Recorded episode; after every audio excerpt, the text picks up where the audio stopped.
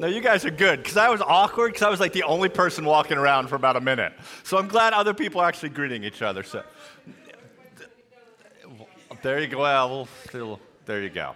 Hey, good morning, everybody. We're glad that you're at Calvary Church. Uh, I'm excited about what God has for us today through His Word, and I'm glad that you guys showed up. If you're newer, we want to welcome you, and so glad you came by and uh, gave up some of your time to be here to worship with us. And if you want to know a little more about what's going on, or if we can help connect you with anything, there are some bulletins uh, in the back when you came in. You can grab one. There's a way for you to give us your contact info or let us know any questions you may have or any ways that we can walk with you. Um, and for those who consider this a church home, right? Even as we head into summer, we have different things going on, uh, different trips, different events, different ways to partner together, different ways to rally around the vision with some mission trips.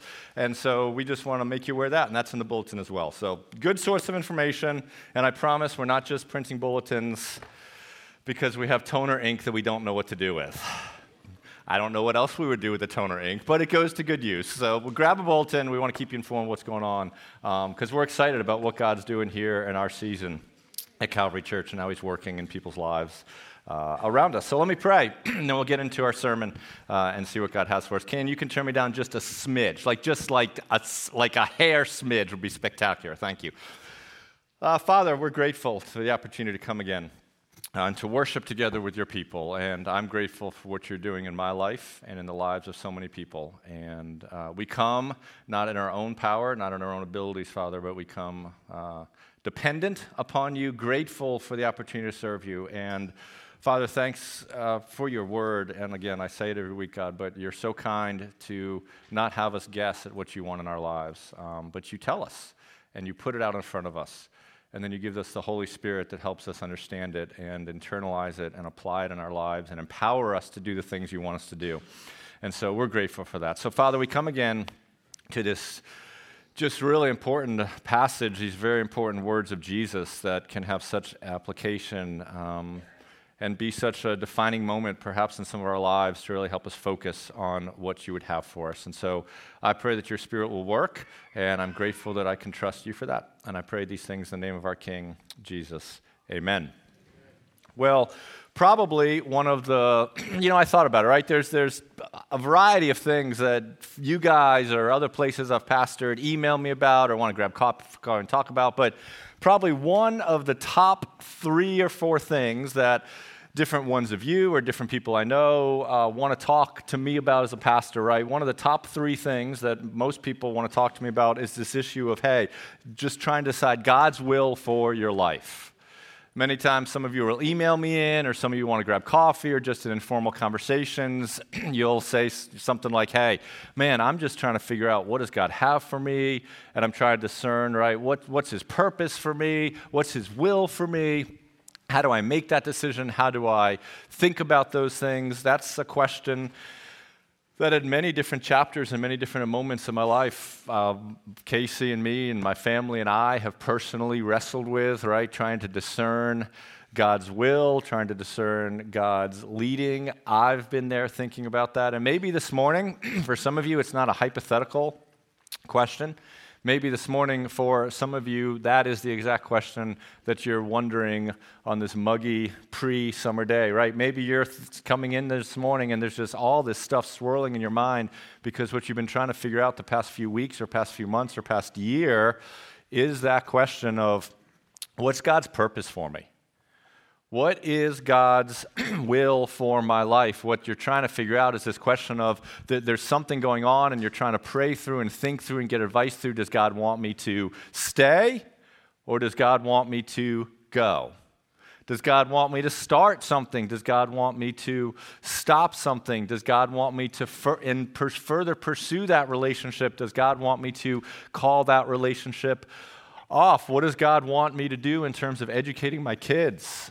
what does that look like in elementary school and middle school and high school and college? Do I go? Maybe that's what you're thinking about. This question of whatever it may be, maybe the thing for you this morning is you're trying to wrestle with what does God want for me in this particular moment, in this particular season in which I find myself? Well, if you've ever asked that question, when you ask that question, if you're asking that question today, here's the good news for you. Ready? I can promise you one thing. Ready? I can promise you this. If it doesn't if if I don't deliver on this, sue me, okay?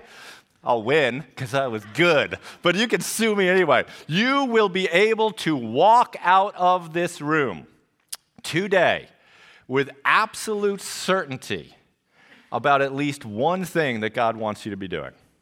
If you're wondering, what does God want for my life? What plans does He have for me? What path does He have for me? You will be able to leave this building and get into your car to head to the diner with clarity about one unmistakable thing that God wants every single one of you who is a Christian to be doing with your life. And that one thing is this great grid that you can then start processing other things through. You will be able to walk out of here with certainty about one purpose that God has for your life, not because of what I say, but because of what Jesus says in the text in which we are today.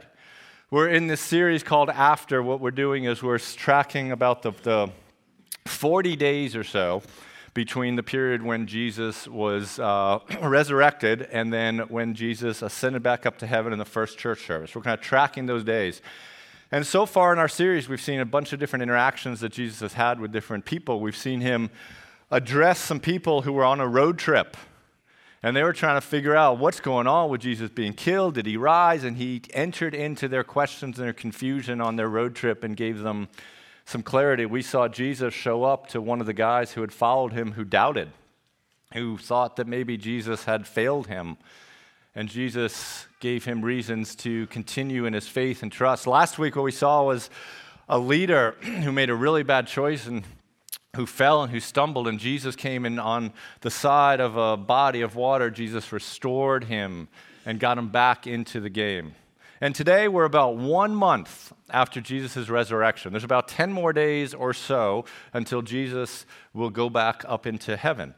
And today, what Jesus is going to do is speak to a bunch of his disciples to give them clarity about what he wants them to be doing, to give them clarity about what he is going to call them and commission them to spend their entire lives doing.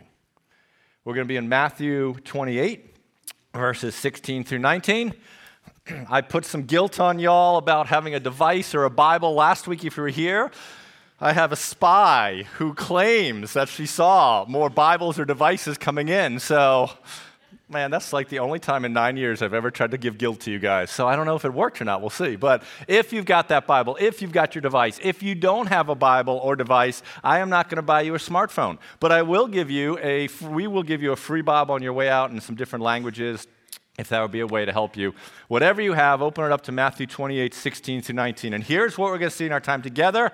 And it, it's going to sound a little intimidating, but it's going to be good, I promise. Right? Well, I don't know if it's going to be good, but it won't be super, super long. All right? Here's where we're going. Because you're going to start hearing these ones and fours and fives, and you're going to be like, ooh, I better just head to my car now. We're going to see one clear mission or purpose for your life one clear mission or purpose for your life, three things that are involved in that mission, four things that get you off mission, and then just two things to keep in mind. So that's where we're going in Matthew 28, verses 16 uh, uh, through the end. So let's jump into it. Here's what uh, verse 16 says Now the 11 disciples went to Galilee, to the mountain to which Jesus had directed them. So, the group that's involved in this, we, we see from the text, right? There's 11 disciples. What a lot of scholars and commentators think is actually there were way more than 11 disciples. In 1 Corinthians, uh, 1 Corinthians 15, verse 6, talks about 500 people to whom Jesus appeared in one moment after his resurrection.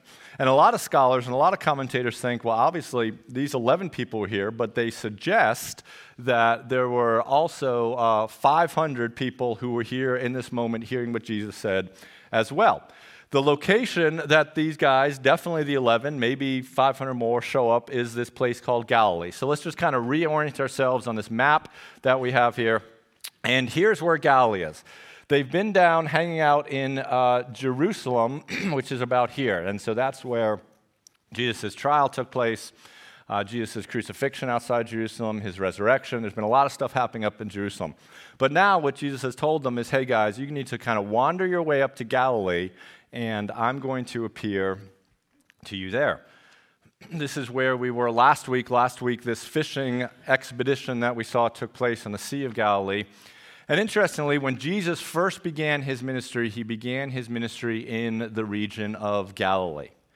When he first started calling people to follow me, to come after me, when he first started the whole thing, he was in Galilee. And now that Jesus is wrapping up his physically present ministry on earth, it's kind of bookends. He, he's back where he started, and he's going to complement the very first things that he charged people with with this thing that he's going to tell them now. And, and whether there's 11 or whether there's 500, to those people who are up in Galilee, what, what does he tell them in this moment? What, what's his instruction? Here's the instruction in verse 19. He says this. So, so let me just read the rest of it. When they saw him, they worshiped him, verse 17, but some doubted. And then Jesus came and said to them, all authority in heaven and on earth has been given to me. Go, therefore, and make disciples of all nations, baptizing them in the name of the Father and of the Son and of the Holy Spirit, teaching them to observe all that I have commanded you. He, here's what Jesus says Go, therefore, and make disciples of all nations, baptizing them in the name of the Father and of the Holy Son, teaching them, right? There, there's three or there's four different things he tells them to do that we read, right? We read these phrases make disciples, go, baptize, and teach. But out of those four phrases, there's actually only one command. Only one command. It's the Greek, it's the imperative. There is only one command, and the only one command that Jesus says to these guys is this make disciples. Make disciples. The charge, the command that he tells them to do here is make disciples disciples. Now, what does that mean? Well, a disciple is somebody who follows Jesus. A disciple is somebody who has a relationship with Jesus. A disciple is somebody who grows in looking like Jesus and grows in their walk with Jesus and in their trust with Jesus and in their obedience to Jesus all of that is involved in discipleship. And what Jesus is telling these 11 people and maybe 500 more people is this hey, I'm leaving. And your mission, when I'm gone, what I'm entrusting you with is this charge to go and make disciples. Make disciples. If you want to know if you're a Christian, what God's will for you is, Here's the one thing that you can know with absolute clarity as part of God's will for your life it is to make disciples. Make disciples. Uh, there's kind of three thoughts that then flow out of that. If our clear mission, unmistakable, you do not need to pray about it. None of you need to go home today and put on some quiet worship music and say, Jesus, will you just help me to know if you want me to make disciples?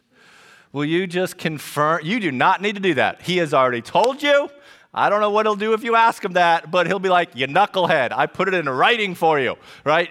You can know. Don't ask questions, don't doubt, you don't have to wonder. God's mission for you. One unmistakable mission make disciples. Make disciples make disciples. Three thoughts that then flow from that. If that's our clear mission, then kind of the first implication that comes out of this is this hey, as Christians, we need to pursue the right mission. We need to pursue the right mission. And it's important for me, and it's important for you to know that our mission is to make disciples because you know what? Sometimes many of us pursue the wrong mission. Our mission as Christians is not to try to figure out how we can get Jesus to give us a more comfortable life. It's not. But man, you know what? I spend a whole lot of time on that mission. That's the wrong mission. Your mission in life as a Christian parent is not to figure out how to ensure that your sweet child doesn't miss out on any single activity in which they can participate. That's not your mission. Is it bad for your kid to play Little League? No. There is no, like, you know, First Opinions, verse 26, that says don't play Little League in the Bible, right? But let me tell you, man, you got your six year old in gymnastics, in ballet, in pottery class, in macrame, in ice hockey, in pickleball, in t- and you're running yourself ragged because you think that's what your mission as a parent is to do, or it, it's not necessarily bad, but that's not your mission. See, sometimes I think our problem, we need to know our mission because many of us, we're pursuing the wrong mission.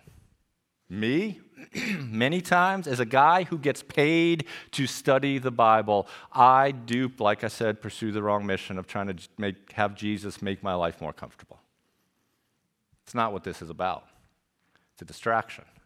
Second thing that flows from what our mission is. Your mission is to make disciples, make disciples, make disciples. And so here's the second thought that flows from that. Do not let what you do not yet know keep you from doing what you do know. Do not let what you don't yet know keep you from doing what you already do, not do know. Some of you, you may not yet have wisdom and, this is really tricky because there is this big debate about does God really care whether we live, which house we live in, right? There's a little, there's a little bit of theological to go in that. But some of you are praying for clarity in something. And you may not know yet. Is, does it seem like God is leading you to a house or leading you to a job or leading you to have another child? And, and you're praying through that and you don't yet know the answer to that. But you know what? You do know one thing God wants you to do. And what sometimes happens in our lives, we spend so much time thinking about and fixating on and praying about all the things that we don't yet know that's ahead in the future that it keeps us from doing the things that we already know that God wants us to do. If you're praying over something and asking for God's direction and God's clarity in your life on a choice, that is great. But while you wait for him to answer that, man, press into making a disciple where you are now. Don't become so fixated about where God might lead you in a month or two months or in a year that you fail to make disciples in the place that he has you now. Don't become so fixated about where God might have you in a year or two years that you fail to make disciples in the very place where God has you now. Is God going to leave you, lead you to a job a year from now that might be more fulfilling? He may, I don't know, but I know He's got you in a job now. And I know one thing He wants you to be doing in that job now. You know why I know? Because He's told us make disciples. Make disciples. I don't know where God's going to lead you to go to college. A lot of you probably, I think you've already figured some of that out. I don't know if you're going to graduate from there or go to a different school or drop out and start a trade, but I know wherever you take that first step, even if that's not the final step, He wants you to make disciples now. I don't know if God wants you to have another kid. I don't know. But you know what I do know? He sure wants you to disciple the kids that you have now. He doesn't want you to outsource them to us. Sorry. Some of us, me, me, get so fixated. What's five years from now? What's five years from now? What's five years from now? And God's like, you idiot. I'll take care of the five years from now. I got you where you are right now, and I've told you what I want you to be doing, so why are you so confused? And I'm probably not the only one who falls into that pattern. It's important for us to be on the right mission, and man, especially Trumbull is located in Fairfield County. Not everybody lives in Fairfield County, but probably most of us live in Connecticut. And this place is crazy land. There is. There, I went to an event, a, a nonprofit deal the other night, man, and they're talking about fifth graders who are freaking out about where they're going to go to college. Man, we live in this pressure filled place where it's about performance, about success, it's about trying to make enough to pay our bills, right? All of that is there, and sometimes that gets us off mission. Some of us need to know our mission because we're pursuing the wrong mission. Don't let what you do not yet know keep you from doing what you do know. And the third thought is this use your mission to make disciples as a tool to help you in decision making. Whatever decision you're facing, go, stay, start, stop, date, break up, I don't know, right? Whatever it is, man, you put on the lens of, okay, God wants me to make disciples.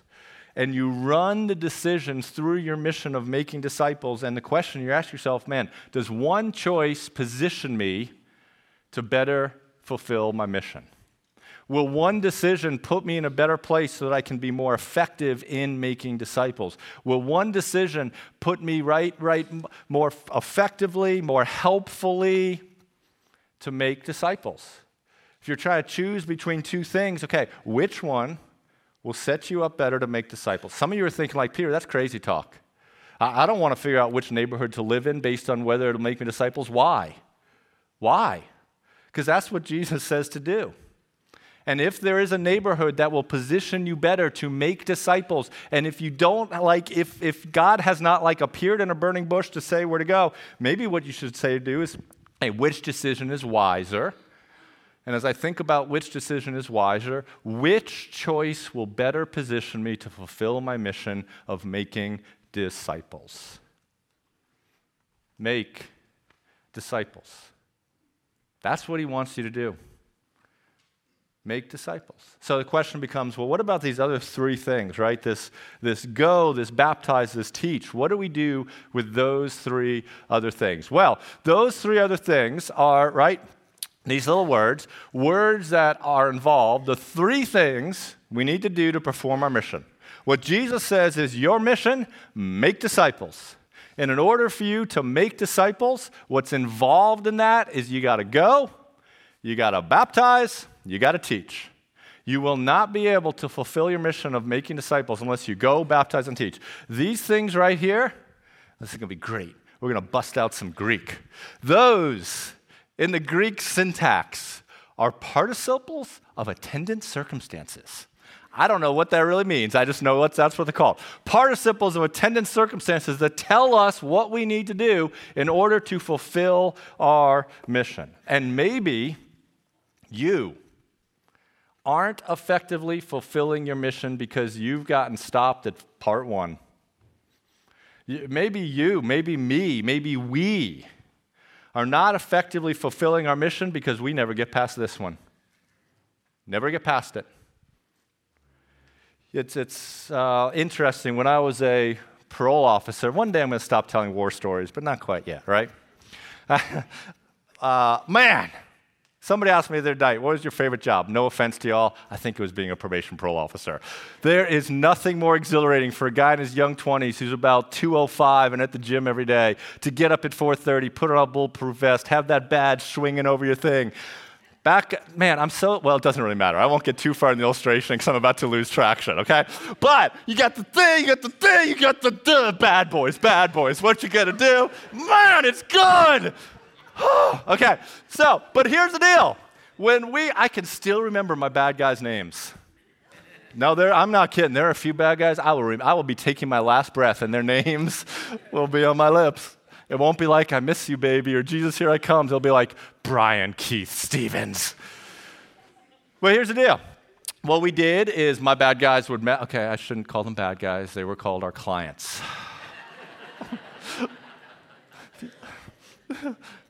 anyway, some of my clients would make bad choices. And then we'd have to go get him, right? Like, we got to get the dude, right? But let me tell you, that was our mission. Kick in his door, drag him out of bed, get him back in jail. Good mission, clear mission. If we just sat in the parking lot in our car with our vests on, would we be effective? No. What did we actually have to do? Oh, look, you're a bunch of parole officers. You know how it works we had to go. Because if we never went, we would never fulfill our mission. Here's what you and I are really good at. Man, if people come to us, ooh, we're so excited. If somebody asks us, can we come with you to church? You're like, yeah, that's what I'm talking. That's my kind of discipleship. Like they asked me, right? You're, we're good at that. We're good when people come up to us, but I don't think that word says three things we need to do to perform mission. That waits till somebody to come up to us. It's not in the Greek. But that's what we do. That's what we do. You're never going to fulfill your mission waiting for people to come to you. You're never going to arrest a bad guy who is unwilling to turn himself in if you sit in the parking lot in your cool little car with your vest on, just sitting there. You won't accomplish your mission.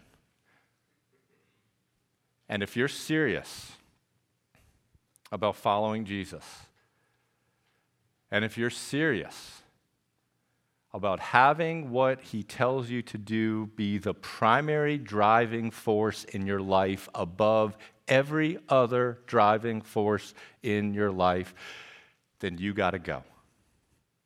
You got to be proactive. Now, let me own something.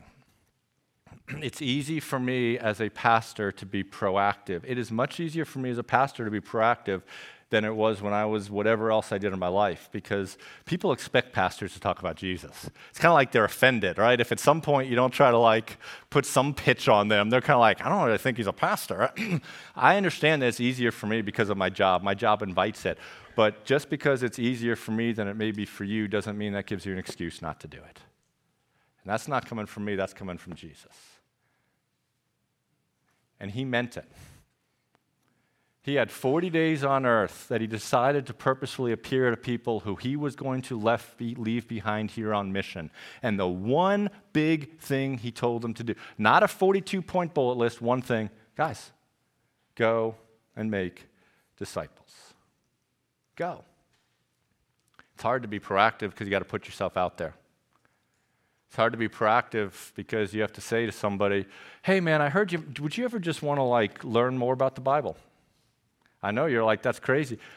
I, I may have the opportunity to kind of walk with one of my neighbors because, man, you know, there was just this moment where he was talking, and I'm like, you know what, bro, if you ever want to, we can, we can hang out a little bit, and I'll just explain to you how the Bible's structured.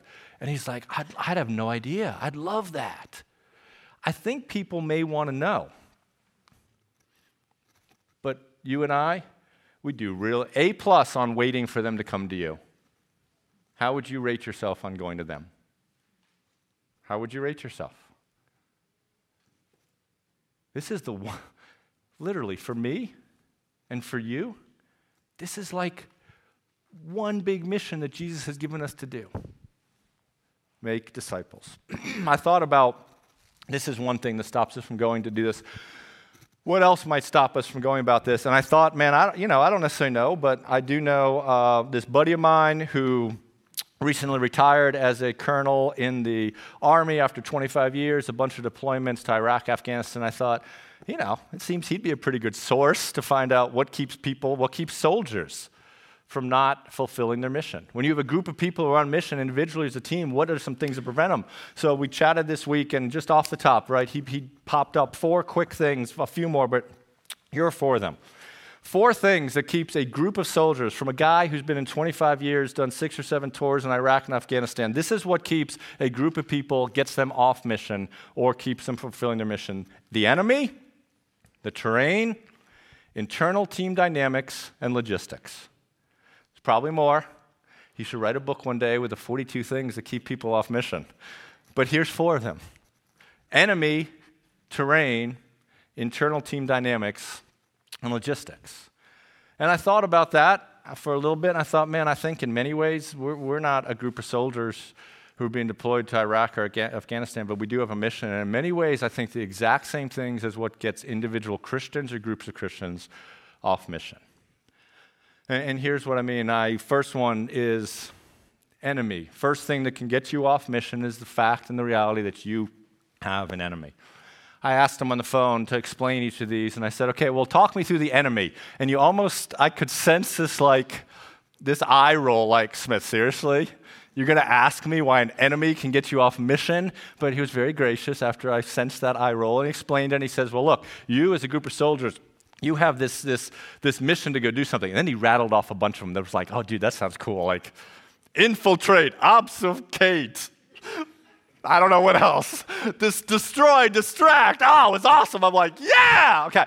But then he said, but you know what? That's what you're trying to do, and you have somebody just as hard trying to stop you from doing that. You have an enemy who just as hard is doing everything they can to stop you from accomplishing your mission. And you know what? If you're a Christian, you have an enemy. And you may ask yourself, what is that enemy doing? You know what your enemy is doing? He's doing everything he can to get you off your mission. He's doing everything he can to stop you from accomplishing your mission because he wants to win. And everybody who becomes a disciple of Jesus and follows Jesus well, he sees as a loss. And he doesn't want you to be on Team Jesus. And sometimes, man, he resorts to nuclear attacks of moral failures to get you off mission. But many times he doesn't need to do that because he's got us pretty good with apathy and with complacency and with distraction. You have an enemy, a roaring enemy, who seeks not just to side check you at the hockey game, but to destroy and devour. And he's pretty effective at it. We need to take it seriously. Well, what's another potential enemy? What my buddy said was terrain terrain. Sometimes they had a map and they thought they knew it was going, and so they'd start this hike or this thing into the place they were going to blow up or do whatever they're going to do, and they hit this swamp they weren't expecting to hit. And then instead of just being there, they're slugging through this swamp or this deep weather, or they're climbing a mountain that wasn't on the map, or this blizzard comes in and there's snow or it's super hot. And all of this unexpected terrain that they're having to cross is an obstacle that slows down their mission or might even prevent their mission. It's the same thing for you and for me as we're Christians together, individually on mission. The second thing that can get you off mission is this unexpected obstacles that cause discouragement and weariness. Sometimes that unexpected obstacle for us might not be a swamp, but it might be a conflict.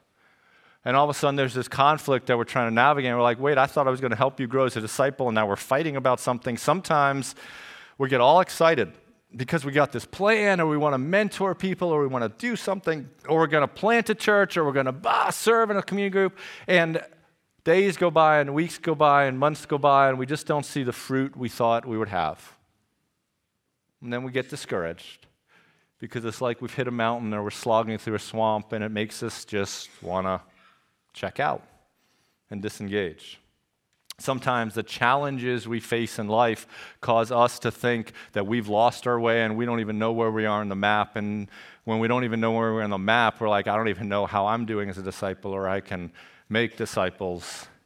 Unexpected obstacles that cause discouragement and weariness can cause us to get off mission. Here's the third thing, right? He said team dynamics. Here's the third thing that I've packaged out for us. And this is a big one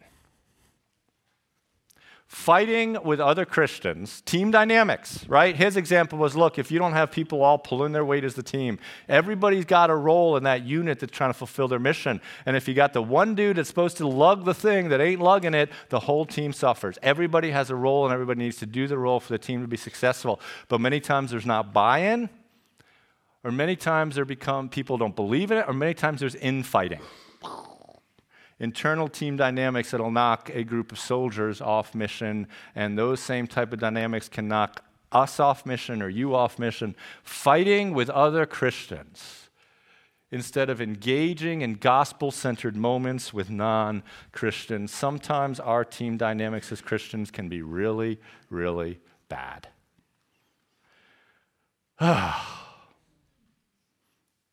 we spend so much energy disagreeing with each other about things that have nothing to do with our mission. It's true. Think about what you're upset with at our church. Think about what maybe you're sitting in those blue chairs because you're upset in another church. Maybe it has something to do with the mission of making disciples, or maybe it just has to do with they didn't do something the way you wanted. You had a preference for something to be done a little differently that wasn't realized. I mean, I literally have thought about my time at all churches, and I'm like, uh, it'd be really interesting to think or survey other pastors and just to ask us as pastors how much time in your role as a pastor is spent on things related to the mission of discipleship or running an organization and handling the conflict that comes up in that organization over absolutely trivial things that have nothing to do with the kingdom of Jesus. You know what? I think for a lot of pastors, it'd be really heavy weighted over here. Hey, do we have to run organizations if you're in a leadership role? Yeah, you do. That's part of the gig. But so much time trying to navigate conflict among a group of people who have infighting over something that has nothing to do with mission related things. That gets us off track, and that becomes a distraction. And I guess the question is for you and for me when we think about church, when we think about Christianity, right, what, what do we spend more time thinking about? Do we spend more time thinking about what is happening in our church that we now, if we say the Bible's not true, if we say Jesus has come back from the bed, dead, man, those are like critical things to get upset about. Okay? That is, those core things that are unorthodox, heretical points, yeah, you should be upset if you're sitting in a church that, that's pressing up against those. That is like you're totally off mission. You're like, I don't even know where you are, right? But you're somewhere else. You ain't on mission. But if you're part of a church that's on mission, like Orthodox, gospel, Bible believing church, if you're sitting in a church like that, and I guess that'd be most of you because you're sitting in this church, I guess the question is when you think about your faith, when you think about what's happening in church, do you spend more time thinking about what's against your preference, or do you think about how I can proactively make a disciple? What do you think more about? I don't know why the church is doing that. I don't like that. I don't like that. I wish they would. I wish they would. Okay, that's okay. You can have an opinion. Come tell us your opinions. We'll talk about it. I'm not being a dictator, but I'm saying, how much time do you spend thinking about, okay, I don't care if they have plastic cups or blue cups or red cups or whatever cups that they give me my coffee in. How can I proactively make disciples of people around me today? Which does more of your thought go to? Fourth thing that gets us off mission logistics. That's what he said logistics. And his example was this hey, you can have the best soldiers in the world, but if they don't get the bullets to them on time, they're going to lose. It's pretty compelling, hard to argue with. And so here's the deal, right? What does this have to do with you? For you, and this is where we do have responsibility as leaders and elders here at Calvary Church. Look, fourth thing that can get you off mission is not having the proper support or resources. What God said to everybody is make disciples. And then what God says in Ephesians, right? He's calling groups of people as pastors, as shepherds, as leaders, as teachers, right? To equip you guys as you're on mission to do the work of ministry. We're all on mission together to make disciples. And he calls some people at different moments for different seasons to equip those people with the logistics they need as they're on mission to go and make disciples. Our mission together, our vision together at Calvary Church, right, is to build a body of what? Okay, great. We need to get bumper stickers or t shirts because that was weak, right? Our mission at Calvary Church is to build a body of disciples. That means that in part, we as leaders want to come alongside and we want to put things in place. We want to personally walk with you. We want to logistically come alongside you and equip you as you fulfill your mission as building disciples. We, we're not just trying to say, go out there and do it, come back in six months and send me a postcard. We're in this together. And we all have different roles of equal value. Equal value, all of us, different roles, right? In your ministry and whatever God's called you to. And our role as leaders in this moment is to come alongside and just walk with you and equip you and talk to you and do what we're doing through sermons and do what we're doing through community groups and do what we're doing through our adult classes to give you what you need so that you can go out and do your mission. That's why what we're going to have happen here in about 33 minutes is we're going to have a class. Third or fourth one in a row, right? Where we're talking about, man, as Christians in today's culture, how do we think about truth? What keeps us from thinking about truth? What are obstacles to that? What is our role in culture? How do we, right, what are the proper things to, to go to look to to truth? We are not offering that class because we get paid by the hour. That was my other job. $350 an hour. Those days are gone. I do not need to fill my time, right? We're doing this because it's like, man, if we're trying to be out there making disciples, we are getting battered in today's culture and we don't know how to respond. And so we're going to call our church together in these adult classes, and this particular one, we're going to say, give us 45 minutes and let us try to equip you. and try to give you some logistics. You can choose to do with it what you want. I'm not coming to your house to give you a personalized lesson like as a hologram like Luke Skywalker. We're saying, man, we're come on, we're inviting you to it. Now, if you don't do it, that's fine, but then you can't get mad and saying that church isn't doing anything to help me grow. Is there so much more we can be doing? We look. I hear about what other churches do. I mean, there's so much. Sure, we could be doing a lot more. Sure, we, any church can always be doing a lot more, but we are purposefully trying to do things in this season that seems what God would have us do to help us grow as disciples and give us the logistics, and we don't want you to miss out on that. And so we're not trying to waste your time. We're not trying to waste our time as teachers. We're trying to say there's logistical things we need to know to grow as disciples. And one thing we need to know is what is our role in culture and how do we try to process truth in culture? Because if you don't understand that, it is game over. You will never get out. You will never get off that aircraft carrier to go do your mission. You will crash in the ocean. We don't want you to crash in the ocean. Jesus gave encouragement then because this can sound so intimidating. I know it sounds intimidating. When I was in corporate jobs, literally, I'd leave a sermon like this and I'd be like, I don't, what does that mean? I don't know what it means for you, but I know you have the Holy Spirit that can help you figure it out if you're a Christian. I know that it means doing something. I literally would leave a sermon like this thinking, like, gum. That's what you say in the South. Like, do I just put a Bible on my desk as a lawyer? Is that how I fulfill my mission? Do I hang up like a little picture of a church mission project? I, I didn't know how to do it. St- it's very challenging to still know how to do it. But I know if we're not praying and I know if we're not going, we're never going to take steps towards doing it. Jesus knows it's challenging. Remember what Jesus told Peter last week? Hey, bro, I'm, gonna, I'm, I'm restating, uh, right? I'm recommissioning you. I'm, I'm restoring you hang around here for a little bit because in another five or 10 days, he's going to give, him this. And Peter, I'm going to give you your mission, right? But then what Jesus says is, hey, Peter, as you're waiting for your mission orders, let me just tell you something. Your life's going to be really hard when you're on mission for me.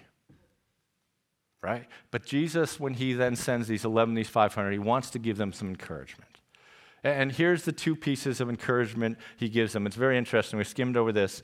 But if you look at um, verse 16 or 18, this is how he starts. And Jesus came to them and said, All authority in heaven and on earth has been given to me. What he's saying is, I am in charge of everything. I got it all under control. I can do anything. I know everything. I'm in control of everything. It's either from my hand or it comes through my hand, but nobody's got it in charge better than me or bigger than me or except for me, right? He wants them to understand his sovereignty. He wants them to understand his power. He wants them to understand who he is and what he can do. He just came back from the dead about 30 days ago. He's saying, guys, remember who I am. And then right after that, right? I am in charge of it all, powerful over it all. And then he says this, therefore. Therefore. Because of that, knowing that, understanding that, clinging to that, therefore, make disciples. And as you go, know that it's ultimately not up to your power. Because you don't have all the power. You just have to be obedient. You have to be obedient. And what Jesus is saying is, I've got the power. Ooh, I didn't even mean to do that. It just happened. Right? I've got the power. You just go on your mission, and I got you. Your job is not to save anybody. We put all sorts of pressure on ourselves, all sorts of pressure on ourselves. We think we're selling a car on Craigslist and it's our job to close the deal. That is a lie. Your job is just to be obedient. Your job is just to go. And Jesus is saying, I have all the authority. Know that Jesus, who sends you, is sovereign and has all power and all authority. And then look how he ends. This is what he says, last words, right? Go, make disciples, baptizing them, teaching them. I'm going to call the worship team, can come up here now as we end with this. Teaching them to observe all that I have commanded you. And behold, I am with you always, even to the end of the age. The way that always is, it's like always, always. It's like every day, always. It's like every moment of every day, everything that you're doing, everywhere you go, every breath you take, Jesus is saying is, hey, I'm with you. Always. You're not alone on mission. You have the most powerful, wisest, loving person who's in charge of your mission, who is alongside you, with you on your mission. And he just says, Look, I don't want you to be confused. Make disciples. So, how are you doing with it? How's it going? What in your life are you really, really good at? And whatever, what are you pouring all of your energy into? What are you wrapping all of your five year plans around? See, look, I'll confess, I got a lot to confess. I'll start with this. So many times my decisions are not based upon what helps me further make disciples. It's not. Based on everything that you struggle with is everything we struggle with. How, how, what are you really, really thinking about? What are you really, really planning for? What have you done really, really well in your life that you've said, I've accomplished something? And does any of that have anything to do with the mission that Jesus has given you to make disciples? And if it doesn't, what's going to keep you from doing it? This today can be a pivot point in your life. This today can be a turning point in your life where you say, with the help of the Holy Spirit and with the power of Jesus and the presence of Jesus, I'm going to get on mission. And it will drive not quite everything because we're fallen, sinful people, but we're going to strive to have it drive everything that we do in our lives. What would a group of Christians who were on that mission together in a community that needs to know Jesus look like? And what is keeping you from being that type of Christian? Father, thank you with the Holy Spirit in those hearts and lives of us who are followers of you. Uh, help us to listen to this and to know what it has to do with each of us in our own lives. And Father, I pray that for many of us, as this is your will, you want us to be doing what you call us to do. Will you exhort, convict, challenge, guide, bring clarity about the place that you're leading to to make a disciple or be involved in that process better?